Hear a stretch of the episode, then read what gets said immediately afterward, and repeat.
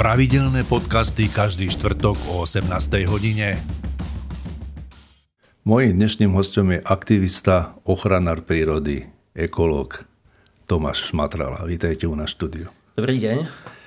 Tomáš, ja som sa o vás dozvedel, keď sme si pripravovali túto tému, e, že vy ste originál chalan z Trenčina. Kde ste vyrastali v Trenčine? Tak áno, som z Trenčína odjak živá a na Sihoti som vyrastal pri zimnom štadióne. Takže vy ste taký ten pravý Trenčan Sihotiar. Určite, určite. Veľmi sa mi tam páčilo celé detstvo. Keď ste e, boli v tom detskom veku, už tam ste nejakým spôsobom inklinovali týmto vašim aktivitám, ktoré vás dnes prevádzajú vo vašom živote? Myslím, že určite áno. Ono to myslím si začne tým, že máte doma napríklad psa alebo mačku a tam začnete zisťovať asi, že máte radi zvieratá, hej, že im neubližujete, že vám vadí, keď im niekto ubližuje. Vyrastali sme s obsami, či to bol u babky alebo mama mala mm-hmm. psa, mačky, takže tam môže byť možno taký začiatok tohoto všetkého. A ste chodievali tam okolo váhu po tých kanáloch na váhu a tak ste sa tam motali ako mladý chalan. Presne hej? tak, hej, spomínam na to kanál Ostrov a všetky tieto miesta na Kubricu pšenicu na kyselku. Takže možno fakt si myslím, že človek asi musí vyrastať v tej prírode od malička. Lebo to je úplne zelen. v meste a ste v prírode. Hej, hej, hej. Takže tam možno vznikne ten základ. V Trenčine ste vyštudovali aj strednú školu, alebo po základnej škole ste išli do sveta? Ako to bolo? Ja som v 5. trede išiel vlastne na gymnázium, na športové gymnázium za mosty. Hmm. A, a čo ste športovali? Atletiku, behával som. A skoky, prekážky, také tie technické disciplíny, tak tam hmm. som šiel tým smerom. A keď ste tam študovali, aj ste to robili nejak na takej vrcholovej úrovni, alebo chodili ste len po nejakých e, okresných, alebo krajských, alebo celoslovenských pretekoch? Tak samozrejme celoslovenské preteky. Nemôžem povedať, že som bol nejaký extra talent, nejaké, nejaké druhé miesta na Slovensku som mal, ale mm-hmm. po tej škole som sa rozhodol ukončiť. Nevenoval som sa tomu ďalej. Takže kariéru ste povesili na kline z atleta, hej? Jasné, jasné. A z atleta sa potom stalo čo? Z atleta som sa tak túlal, motal, išiel som na vysokú školu do Bratislavy na STUčku až do tretieho ročníka. Potom som zistil, že to nie je úplne, čo by som chcel. Študoval som chemicko-potravinárskú fakultu v labákoch, v plášti a stále vám poviem, som sa díval von oknom. Nebavili ma tie skúmavky, tie atómy, tie molekuly. Nie. Ťahol ma to von proste. Mal som pocit, že svet je tam vonku a nie niekde v tých skúmavkách a na tej tabuli. Takže počase som aj teda odtiaľ odišiel. Tak ste pochopili, že za to asi minulo účinku, hej? Asi tak, že by som nechcel stráviť v labáku vlastne nejaký ten svoj ďalší vývoj. Uh-huh. A potom teda, keď ste sa rozhodli ukončiť tú vysokú školu, alebo odísť z tej vysokej školy, tak e, ako sa začal uberať váš život? Tak samozrejme, človek je mladý, potrebuje nejaké peniaze na ten to začiatok. To ste mali nejak 21? 20? 21, 22, tak nejako. Uh-huh. O, takže nejaké zahraničie, klasika, Anglicko, potom nejaké Nemecko. V tom Nemecku sa mi celkom zapáčilo. Dostal som sa na miesta do Alp nemeckých, takže žiadne nejaké veľké mesta. To žiadne... ste boli niekde dole, hej, pri, pod Mnichovom. O, áno, medzi Salzburgom a Mnichovom, takže nádherné hory dvojtisícovky, trojtisícovky, takže uh-huh. vždycky sa dalo cez víkend vybehnúť na hory. Boli sme tam aj priateľkou, vlastne s ktorou som dodnes. To Bavorsko je pekná krajina. Presne tak, to Bavorsko. Ani sa nám nechcelo moc odtiaľ odísť. No a tam to vlastne všetko začínalo, že človek začínal mať nejaké slušné peniaze, tak sa začal dívať, kam by sa dalo ísť do sveta. A tam ste robili v nejakom polnospodárstve, alebo kde ste tam pracovali? Všelijaké práce jednoduché, či to boli nejaké výroby, alebo nejaká stroja. Normálne vo fabrikách, hej? Alebo Áno, niekde... fabriky, výroba. Proste išli sme si tam zarobiť na dom, jednoducho. A ste si na ten dom zarobili? No, mali sme, mali sme slušnú slušnú sumu na účte, lenže ono to všetko začalo jedno s druhým. Začali sme cestovať do Indonézie, na Aliašku. V podstate sme veľkú časť precestovali, čo absolútne... Z toho, čo ste zarobili. Áno, čo absolútne nelutujem. Boli sme 6 krát v Indonézii, kde teda sme nakopli tie naše aktivity, o ktorých sa budeme asi dneska baviť. A váš pohľad alebo názor na tento momentálny svet, ktorý žijeme v dnešnej dobe, je teda aký? Takto by som to povedal. Ono, čím viac človek zistuje, čo sa vo svete deje, čo sa týka znečisťovania oceánov, klimatické zmeny, zabíjanie zvierat a ďalšie a ďalšie veci, tak môže byť z toho aj smutný a samozrejme ja sa snažím, aby ma to nepohltilo a hlavne sa zaoberám tým, čo ja môžem zmeniť. Nezaoberám sa moc tým, čo, aby som nemal nejaké depresie, to už aj existuje environmentálna depresia, takže snažím sa zameriavať na to. To už je také nejaké prehnané moc, nie? Alebo... No, človek, keď sa dozvie všetko, čo sa tu na svete deje, tak naozaj môže upadnúť do depresie, ale hovorím, dôležité je zamerať sa na tú vec, ktorú môžete zmeniť. Uh-huh. Ja sa pýtam preto, že mnoho názorov koluje teda po internete, že tí aktivisti alebo tí ekológovia, že sú až prehnane ekologicky, že príroda si poradila s rôznymi katastrofami v minulosti a že poradí si aj teraz, že ona bez nás prežije, ale my bez nej neprežijeme. Že aký je váš pohľad na toto? Tak určite myslím si, že už je nás tu 8 miliard a že je to dosť taký alibistický pohľad na svet, že však tá príroda to nejako zvládne, není dôvod sa začať nejako meniť. Je to skôr také pohodlie. Mm-hmm. Ja si myslím, že mali by sme sa začať ľudia meniť. Videl som veľa miest na svete a nebol to pekný pohľad, takže trošku zobudiť ľudí, začať medzi známymi a v podstate dnes už robíme aj besedy po celom Slovensku. Aj sa vám to darí tak u ľudí prebudiť záujem o túto tému? Myslím si, že určite áno, že kto chce, tak počúva a čo máme spätnú väzbu, či sú to žiaci na školách, či sú to naši známi, alebo čo nám píšu ľudia po besedách, tak píšu, že sme otvorili oči vo veľa veciach a chvália sa tým, že ja neviem, napríklad už nekonzumujú palmový olej a nechodia do cirkusu deti a podobné veci. Takže tá spätná väzba tam je a to v podstate má aj poháňa ďalej. Uh-huh. Tak poďme teda si rozobrať ten váš životný príbeh, ako ste sa dostali z Trenčina až e, do tých exotických krajín. Hm. Spomínali ste, že ste navštívili Indonéziu. Veľa, tak, tak. Veľakrát. Prečo ste si zrovna vybrali tieto, takúto destináciu? Takto vám to poviem, to bola taká transformácia. Ja som bol v Nemecku, pracujete v nejakej výrobni, hej, robíte nejaký monotónny pohyb. A počúval som si na sluchátka veci, čo ma zaujímali. Všelijaké diskusie, Jaroslava Dušeka, ktorý si pozýva zaujímavých hostí. A tam som sa dopočul o jednom hostovi, volal sa Milan Jeglík, a je to Čech, a založil pralesnú rezerváciu v Indonézii. Začal vykupovať jednoducho pralesy, keď videl, ako sa tam devastujú, konkrétne na Sumatre, to je ostrov v Indonézii, jeden z najväčších. A v tej relácii vlastne povedal, že k ním môžu chodiť dobrovoľníci zo Slovenska, z Česka. Takže hneď, ak som to v podstate dopočúval, kúpili sme letenku, ešte asi ten týždeň myslím, a vtedy vlastne spravíte všetko, aby ste sa tam dostali. Vybavíte si to voľno v tej robote. A išli sme teda vlastne ako dobrovoľníci do dažďového pralesa. Vôbec sme nevedeli, čo nás ešte čaká. To bolo aké obdobie? To bolo asi v roku 2015. Tam to nejako všetko začalo. Využili sme letnú dovolenku teda a odišli sme na dva týždne vtedy ešte len do mm. Indonézie. No a prišli ste do Indonézie a teraz ste vystúpili z lietadla a už ste presne vedeli, kam idete, alebo ako, ako, ako ste sa dostali až tam, kde ste sa dostali.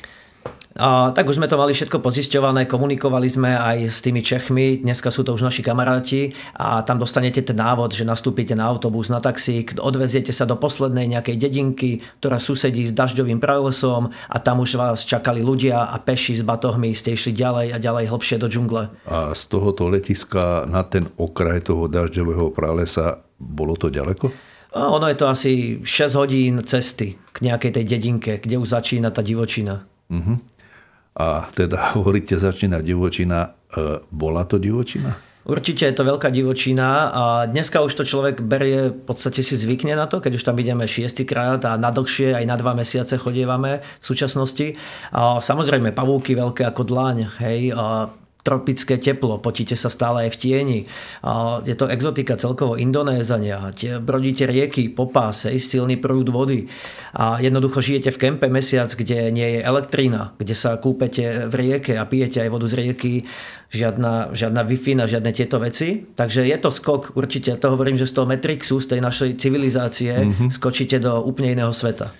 A spomínali ste teda, že ste tam prišli aj s priateľkou. Samozrejme, e, ženy sú na takéto veci citlivejšie. E, ako to u nás našala takúto zmenu?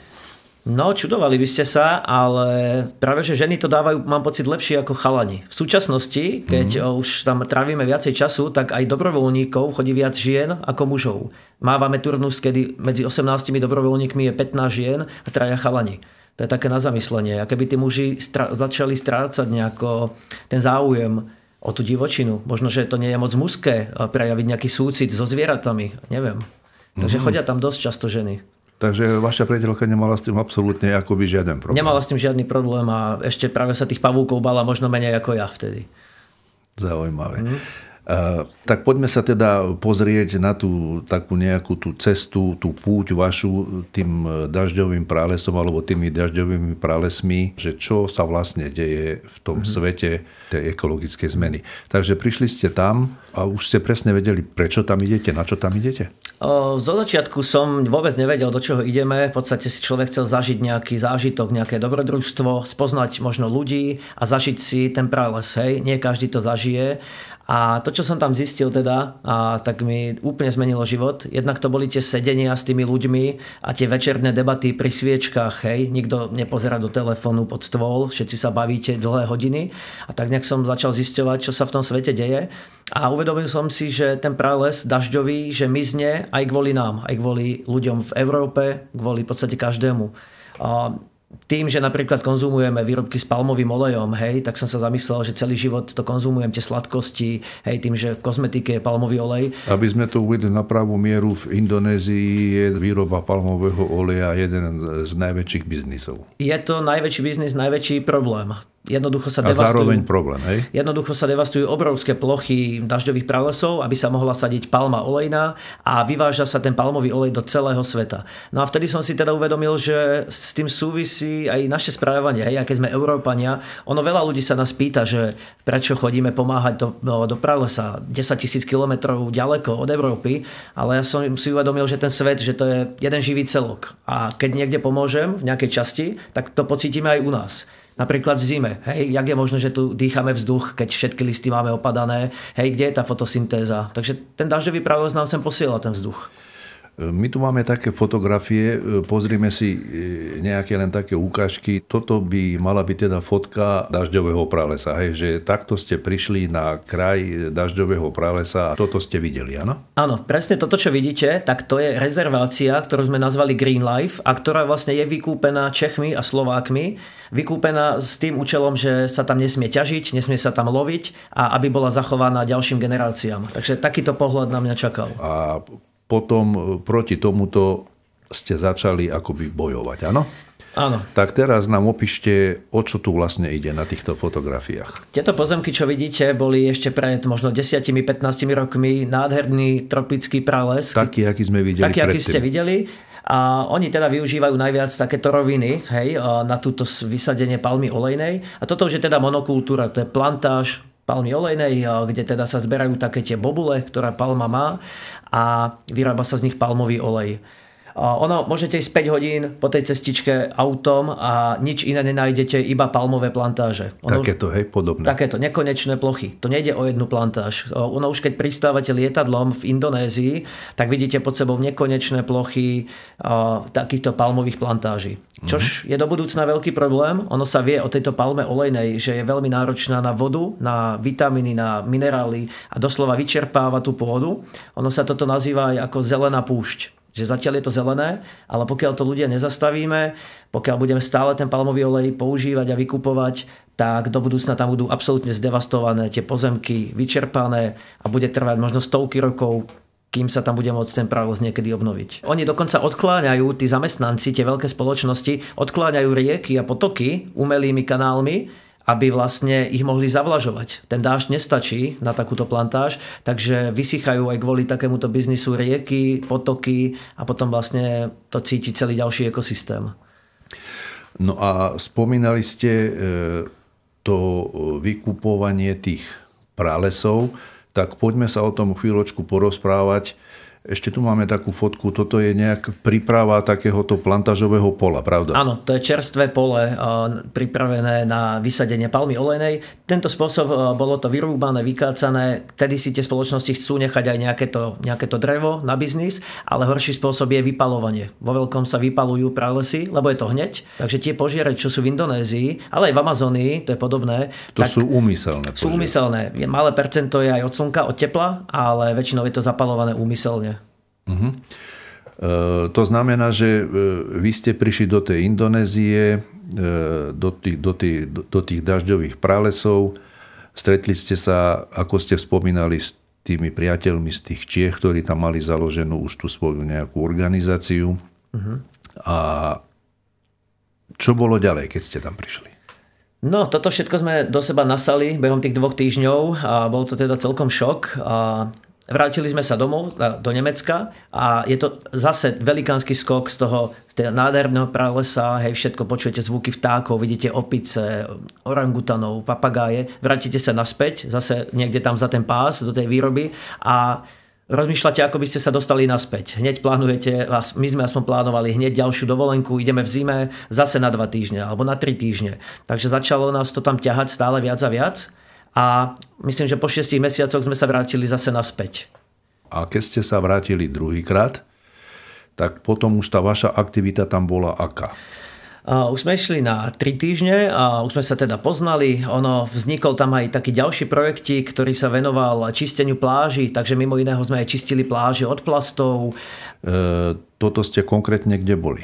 To je súostrovie Pulau Baňak sa volá a je to asi 5 hodín plavby od Sumatry, od toho hlavného ostrova. Tak sme našli veľké súostrovie, okolo 100 ostrovčekov menších a my sme tam pôvodne išli v podstate zašnorchlovať a uvideli sme tie pláže nekonečné, znečistené počlenky plastov, všetkého možného skla, injekčné strejkačky, flaše a povedali sme si, že to tak nemôžeme nechať, že keď už sme tu, tak jednak sa budeme venovať pralesu, ale začneme čistiť aj tie pláže. A spontánne spontánne sme začali nosiť recia a čistili sme ich a vždycky na konci toho dňa sme ich odviezli takouto loďou. Toto, čo vidíte, môže byť nazbierané za jeden, za dva dní a postupne tam vzniklo aj dobrovoľnícke centrum. Vybudovali sme tam 5 jednoduchých chatičiek a dnes už e, dobrovoľníci, ktorí prídu pomáhať do pralesa, ničiť napríklad pytliacké pasce, tak po dvoch týždňoch v pralese sa ide na dva týždne čistiť pláže a vlastne takto denne sa ohnete tisíckrát a zozbierate tisíce plastových fľaš a iných to znamená, že ten turizmus e,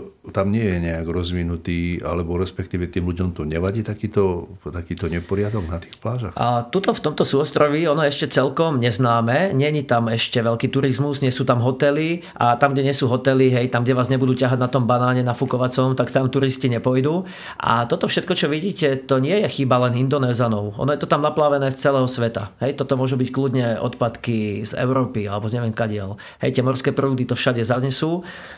Takže toto je naplavené plasty za 10-20 rokov posledných ako to vnímalo to, to obyvateľstvo miestne, lebo veď oni keď tam žijú dennodenne, im to, ich to nejakým spôsobom nezaujímalo, netrapilo? Nie, absolútne. Tam je veľká nevzdelanosť v Indonézii. Tam kopukrát nemajú ani odpadkové koše v tých dedinách. Neexistuje odpadový systém. Recyklačné linky sú len veľmi výnimočné. V podstate z nejakých 100 kilometrov najbližšia recyklačná linka. A niektoré tie ostrovy sú obývané, asi mm-hmm. nejakých 5, čo vieme, ostatné sú neobývané. Takže a tých obývaných tam naozaj ten odpadový systém nefunguje. My sme boli svetkovia, kedy takej nevzdelanosti, že nás viezol kapitán lode na ostrov, vyskočili sme, začali sme čistiť hej, do tých riec a on vyskočil z tej lode, sa nudil, že nám ide pomôcť a zbieral tie flašky plastové a hádzal ich do vody. A myslel si, že vlastne upratuje pláž. Mm-hmm. Alebo iný kapitán zase lode zjedol nejakú tú tyčinku čokoládovú a hodil ten obal takto do vody pred nami. My sa na ňo pozeráme 20 a on že, kľud, to zmizne. Aha, už to tam není. Takže asi takto vnímajú oni problematiku plastov. A vy ste v tej Indonézii spomínali, že ste sa venovali odchytávaniu pytliakov. E, povedzme si o tom, že e, čo sa tam pytliači, alebo na čo sa tam pytliači, aká zviera, alebo čo to je tamto pytliastvo, v akom ponímaní to tam je? Pytliactvo je veľký problém v týchto pralesoch.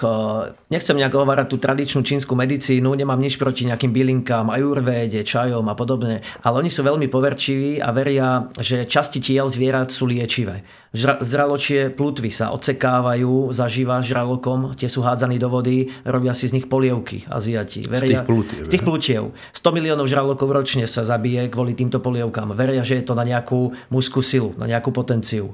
O, tigre sa zabíjajú, ktoré žijú v džungli. O, z ich kostí sa robia všelijaké tabletky. Povedia vám, že bude mať silu ako tiger, keď ich užívam. Hej, všelijaký medvedia žlč. Medvede malajské sa chytajú zaživa a sú chované v klietkach, napichávajú im žlčník a vyrábajú z nich liečivé kvapky. A takto by som mohol vám hovoriť hodiny a hodiny, čo všetko sa vlastne zneužíva slonovina, nosorožčie rohy sa odrezávajú. Takže to, čo poznáme aj z Afriky, to isté mm-hmm. sa deje aj v Indonézii. A tak sme si teda povedali, že to takto ďalej nejde. A jedna vec je tie pralesy vykupovať, ale ďalšia vec je ich reálne aj strážiť. Musí tam chodiť nejaká hliadka. No veď práve, a tam ide o to, že e, to ste prakticky na území druhého štátu, respektíve úplne cudzieho štátu, kde tá mentalita ľudí je úplne iná. E, nemali ste problémy s tým domorodým obyvateľstvom alebo s policiou miestnou alebo s nejakými bezpečnostnými orgánmi tam. Ako to tam funguje? Toto, čo vidíte vlastne na obrázku, to je naša protipitliacká hliadka, naši chalani, ktorí sú 20 dní v mesiaci v teréne a samozrejme to tam nerobíme nejako na pankáčov, že nikto o nás nevie. Všetko je oficiálne, máme to zazmluvnené so tam štátnou ochranou nejakou indonéskou, s armádou, vie sa o nás, pomáhame im, robili sa hliadky aj v národných parkoch. Ono častokrát tá indonéska policia nemá na to kapacity, je tam obrovská korupcia, najvyššia na svete, myslím.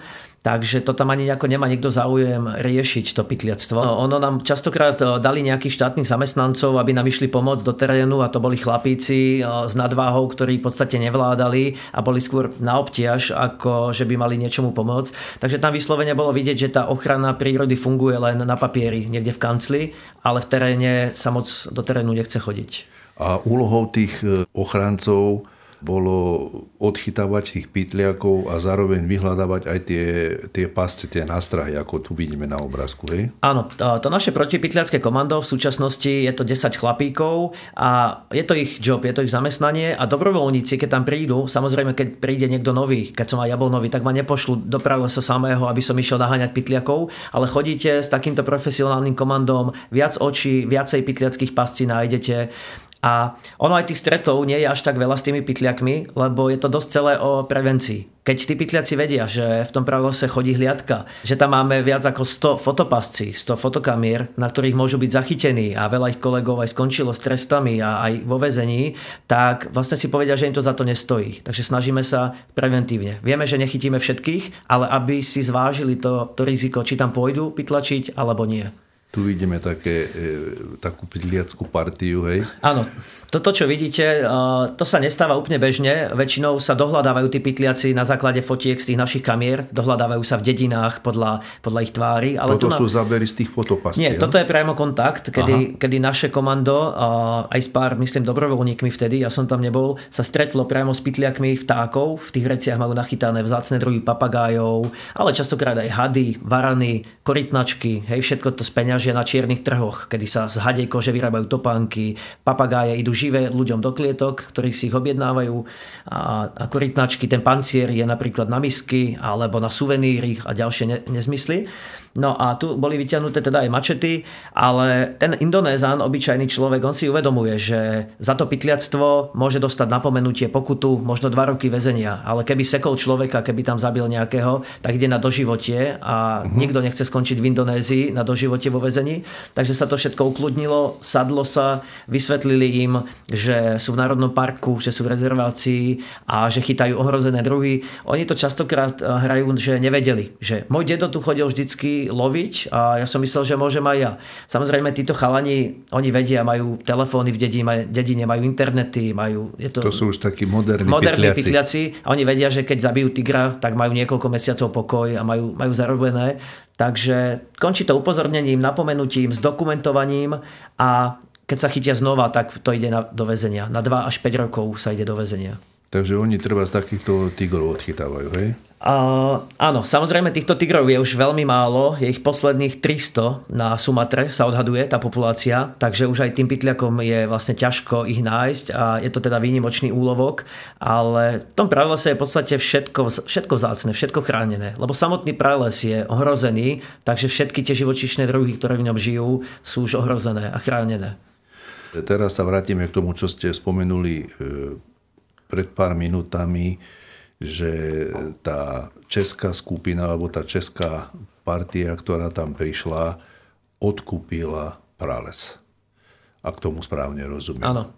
E, skúste vysvetliť, čo to znamená odkúpiť prales. Alebo Zna... ako to funguje, že môžem si odkúpiť V Indonézii vlastnia pozemky vlastne obyčajní ľudia, bežný človek. Tak ako u nás na Slovensku niekto vlastní lesy po dedovi, tak tam tiež zdedili miestny urbár, urbár tak tu na tiež vlastnia pralesy a vy ich môžete osloviť s tým, že ich chcete odkúpiť a budete mať na neho licenciu, budete mať starostlivosť a vy budete rozhodovať, čo sa bude na tom kúsku pralesa diať. Takže prakticky tí domorodci vám akoby ten svoj, tú svoju pôdu predajú, áno? Dobre to chápem? Tak, tak. A nie sú to ako nejakí domorodci s lukmi a šípmi, ale tí ľudia v dedinke, kde majú normálne motorky, hej, takže nie sú to tam nejakí tí aboriginci alebo nejakí, aby si mm-hmm. ľudia nepredstavovali. Tam je naozaj civilizovaný svet a majú najnovšie telefóny aj s internetmi.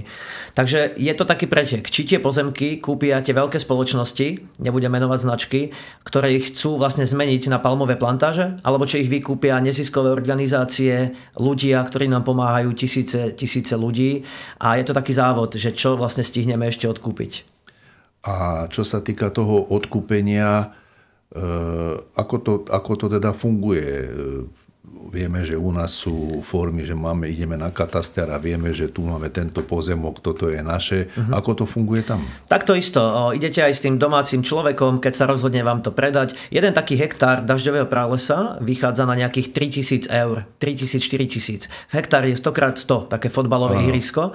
A nekupujete to tam od nich po metri, alebo po, ale skôr po takýchto väčších pozemkoch. Idete s ním na nejaký kataster indonésky. Uh-huh. A samozrejme my nekupujeme tie pozemky náhodne, že jeden hektár tam, jeden hektár tam. No, preto sú nejaké scelené pozemky. Snažíme ne? sa vykúpiť scelenú rezerváciu, aby sme ju mohli aj vlastne hliadkovať a patrolovať po nej.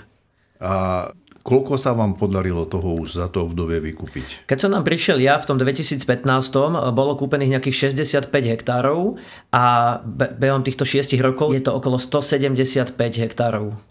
Ono nie je úplne problém to vykúpiť, na to sa peniaze nájdú, naozaj veľa ľudí nám v tom pomáha. Problém je už čím je väčšie to územie, tak ho reálne aj ustrážiť. Reálne tie pytliacké pasce tam nachádzať a reálne hliadkovať po stále väčšom a väčšom území.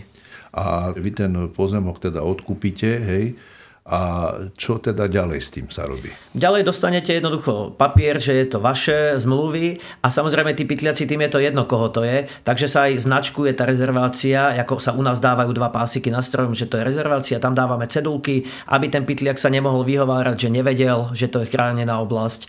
A jednoducho strážia tí naši chalani aj vstupy do toho pralosa. Vstupy sú najčastejšie všelijaké potoky alebo rieky, lebo tým pytliakom sa jednoduchšie chodí po kolena vo vode, ako cez tú hustú džunglu, kde sú samé pichliače a musíte sa presekávať mačetou.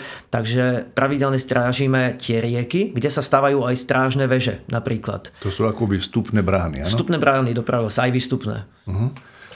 E- Není tam problém s tým, že by boli neochotní to predávať, že je to naše dedictvo, tak ako sme my naviazaní na pôdu u nás, naša mentalita, tak tam tak nerozmýšľajú tí ľudia? O, tam je celkom chudoba, nízka životná úroveň. Ono za ten hektár môže dostať 4000 eur. Bežná indonéska výplata sa pohybuje okolo 100 eur. Hej, tam sú samozrejme rupie, ale v prepočte je to nejakých Áno. 100 eur alebo 70 na mesiac, takže tých 4000 eur je pre neho celkom lákavá ponuka.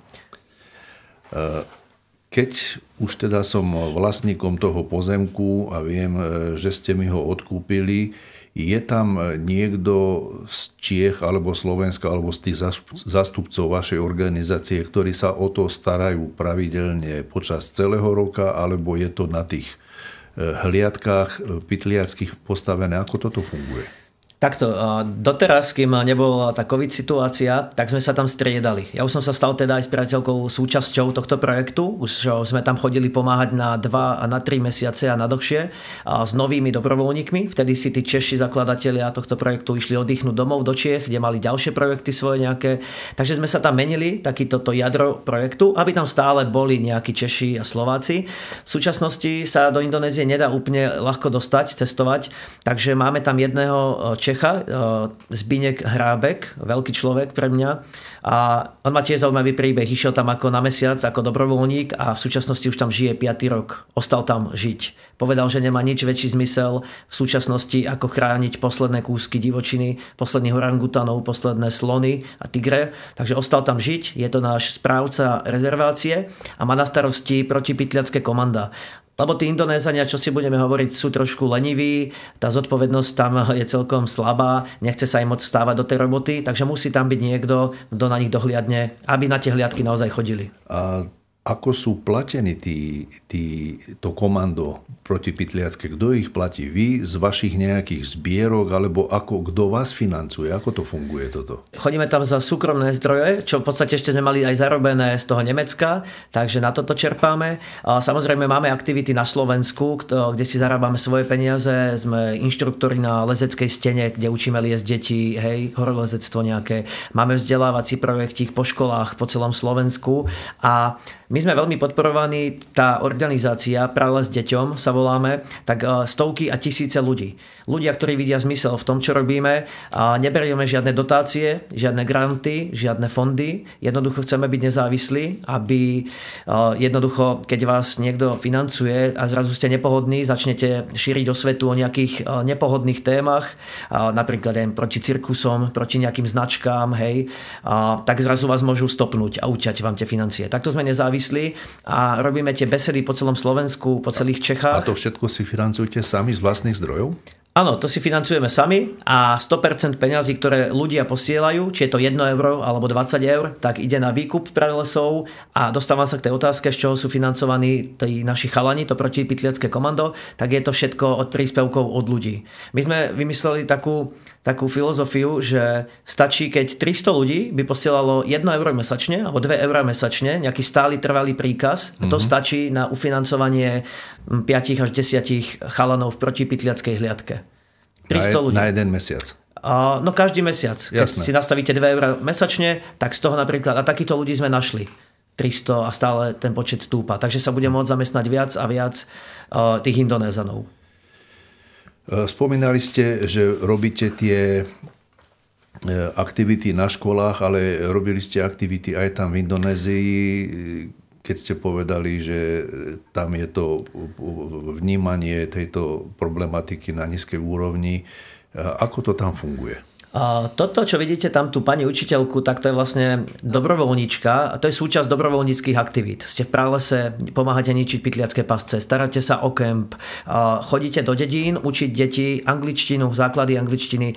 Tam častokrát v tých dedinách nemajú školy. A čo bude z človeka, ktorý nevie čítať, písať, počítať, tak asi dosť veľká šanca, že to môže byť pytliak do budúcna. Takže snažíme sa vzdelávať tie miestne komunity, okolité dediny, hlavne tie najbližšie v prálesoch. Postavili sme im aj vzdelávacie centrum centrum, tzv.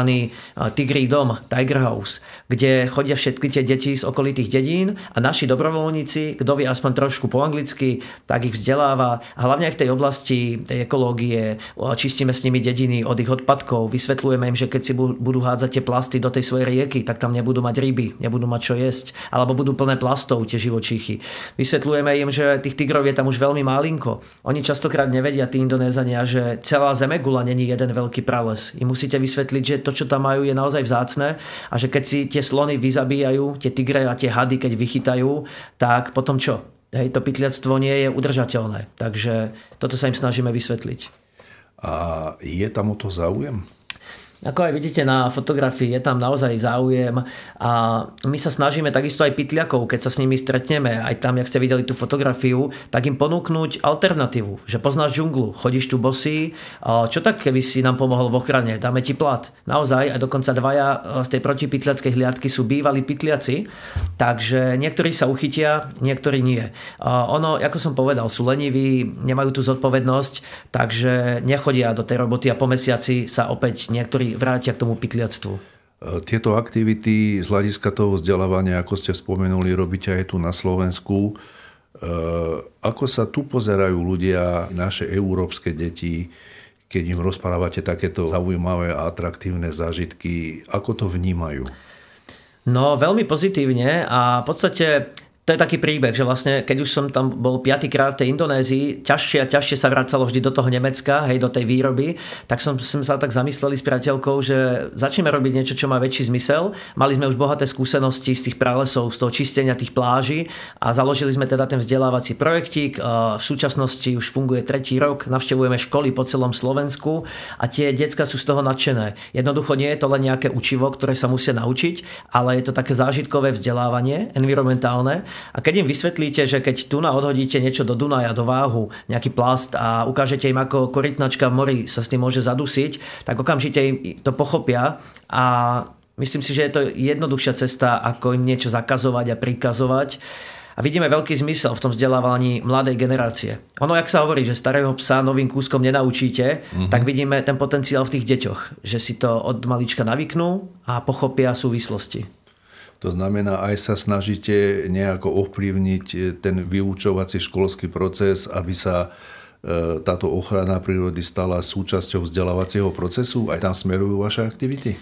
My to máme momentálne ako keby na živnosť, že keď si na škola pozve, tak my prídeme. Nemáme taký dosah, že by sme menili možno nejaké školské osnovy, ale veľmi sa, sa to školičkám páči, volajú si nás, odporúčajú si nás a pomaly, teda ešte predtým, ak bol COVID, tak sme už nemali kapacity a nestíhali sme, a aký bol záujem o toto zážitkové vzdelávanie a máme takú spätnú väzbu fantastickú, že tie deti sme tak namotivovali, že po našich besedách si okamžite išli čistiť potoky za školu.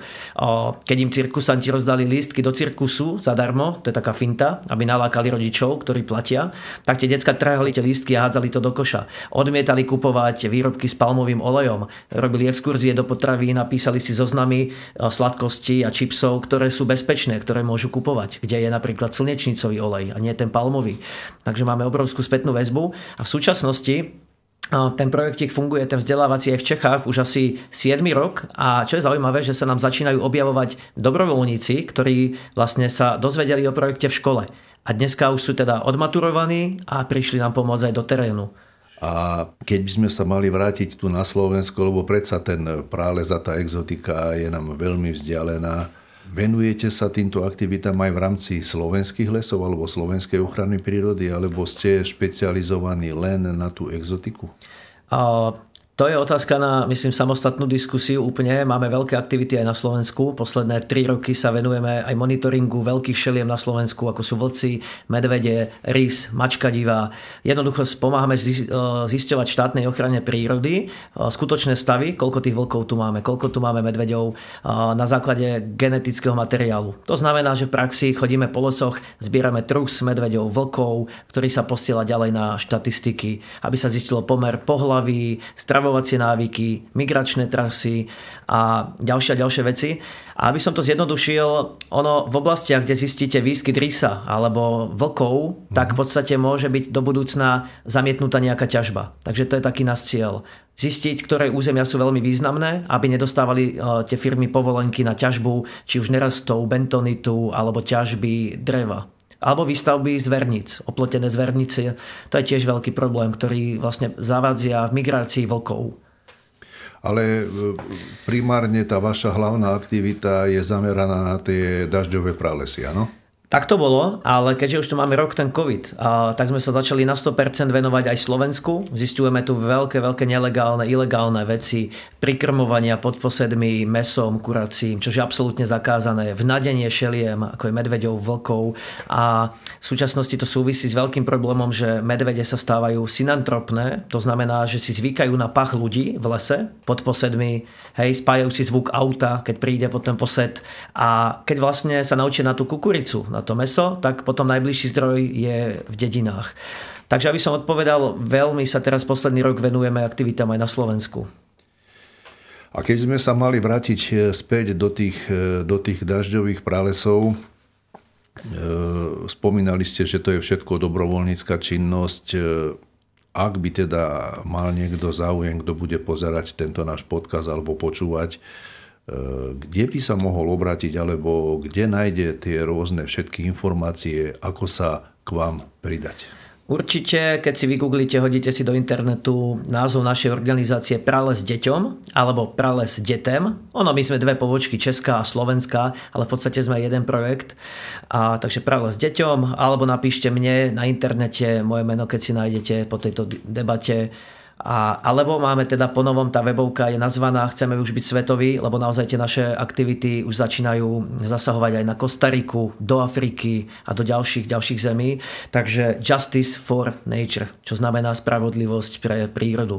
Naozaj podporujeme rangerov v Afrike, posielame im uh, fotopasce, nie sú tam peniaze, je tam problém s pytliactvom goril. Uh, rozbiehame prales uh, na Kostarike, kde sa vykúpilo ďalších 76 hektárov ale naozaj nechcem toto všetko rozvíjať, to by sme tu boli niekoľko hodín. Ale v každom prípade tá vaša aktivita e, je už e, odsledovaná aj v iných krajinách, áno? Určite. My sme súčasťou International Ranger Federation, čo je federácia strážcov svetových. Bývajú kongresy každoročne a začína sa o nás vedieť aj o našich praktikách a začíname dávať to know-how aj do iných, iných štátov. Mm, to know-how znamená fotopasce, inštalovať po pralese a zisťovať pohyb tých pytliakov, financovať protipytliacké hliadky a vlastne ukázať aj to, že nie všetko je závislé na tých dotáciách a na tom štáte, či vám niekto niečo dá, ale robiť tú verejnú mienku, zapojiť do toho tú verejnosť a ja hovorím, že keby každý človek možno venoval 1 euro za svoj život alebo 3 eurá, dajme tomu krabičku cigariet na záchranu pralesa, tak koľko tisícom ľuďom by sa dala dať práca? Koľko hektárov by sa dalo vykúpiť? Keby, dajme tomu, len 2 miliardy ľudí, keby tak tí, ktorí môžu, keby pomohli. Nemusí to byť nám, ale organizáciám, ktoré sa venujú skutočne v teréne, nielen na papieri nejakému boju proti neviditeľnej klíme, ale skutočne v teréne, ktorí nasadzujú krky a majú nejaké reálne výsledky. Takže som rád, že my prispievame nejakou formou prezentácie a propagácie tie vašej aktivity, ktorú ktorú robíte? Určite o tom to je. Čím viacej ľudí sa to dozvie, tým viacej dobrovoľníkov a tým viacej pralesa sa potom vykúpi. Úplne na záver, e, keby ste mali všetko toto zhrnúť, čo ste zažili a teda čo vás ešte čaká, e, akú máte predstavu o tej vašej ďalšej činnosti, čo by ste chceli dosiahnuť a ako by ste to chceli dosiahnuť? Hmm. Tak tých plánov je veľa, vízie sú veľké a už naozaj začíname myslieť vo veľkom. Či je to Slovensko alebo Sumatra. Na Sumatre máme taký cieľ tých 700 hektárov vykúpiť, v súčasnosti je to 175, takže tých 700, aby tá rezervácia bola naozaj poriadna. A v podstate za nami je aj veľký národný park, takže my sme takým štítom, aby sa cez nás nemohli dostávať tí pytliaci do národného parku, zamestnať ďalších a ďalších chalanov v protipytliackých hliadkách pokračovať v tom vzdelávaní, lebo vidíme naozaj, že má to veľké výsledky. Na Slovensku začína si našímať aj štátna ochrana prírody, začínajú nám ponúkať monitoringy šťavnických vrchov, krevnických vrchov. Zistili, že to vieme s tými fotopascami a že im dodávame dáta, o ktorých oni sami netušili napríklad, lebo nemajú na to kapacity. Oni sú profíci, ale nemajú na to kapacity, či už fotopasce alebo personál do terénu. Takže my ako nadšenci a v podstate už aj odborníci z terénu máme skúsenosti, nebojíme sa pytliakov, nebojíme sa agresívneho chovania všelijakých skupín v lese záujmových, či sú to ťažiari alebo tí pytliaci nazvime ich. Takže tam sú veľké vízie na Slovensku. A Kostarika. Kostarika je veľký, veľký cieľ. Chceme sa začať venovať vo veľkom oceánu. Velikánsky problém je nadmerný rybolov tými vlečnými sieťami, kilometrovými sieťami. Takže je tam vízia kúpiť veľkú loď a v podstate kontrolovať všetky ostatné lode, ktoré tam doslova ťažia ten život z oceánov. A Kostarika funguje ochrana prírody na súši, ale nefunguje na oceáne. A tam by sme chceli teda vo veľkom pomôcť. A prečo Kostarika? Kostarika. Dostali sme tam pozvanie, naši teda českí kolegovia, pretože sa o nás dozvedeli a Ochrana prírody je tam na vysokých miestach priorita, takže si nás pozvali a okamžite sa im začalo páčiť, čo robíme, vidia v tom veľký zmysel a chcú sa niečo aj naučiť a ponúkli nám spoluprácu na ochrane oceánov. Uh-huh. Takže nech vám všetko vyjde, čo ste si predstavzali. Môj dnešným hostom bol Tomáš Matrala, aktivista, ochranca prírody, ekolog. Ďakujem pekne za pozvanie. Všetko dobré. Aj vám.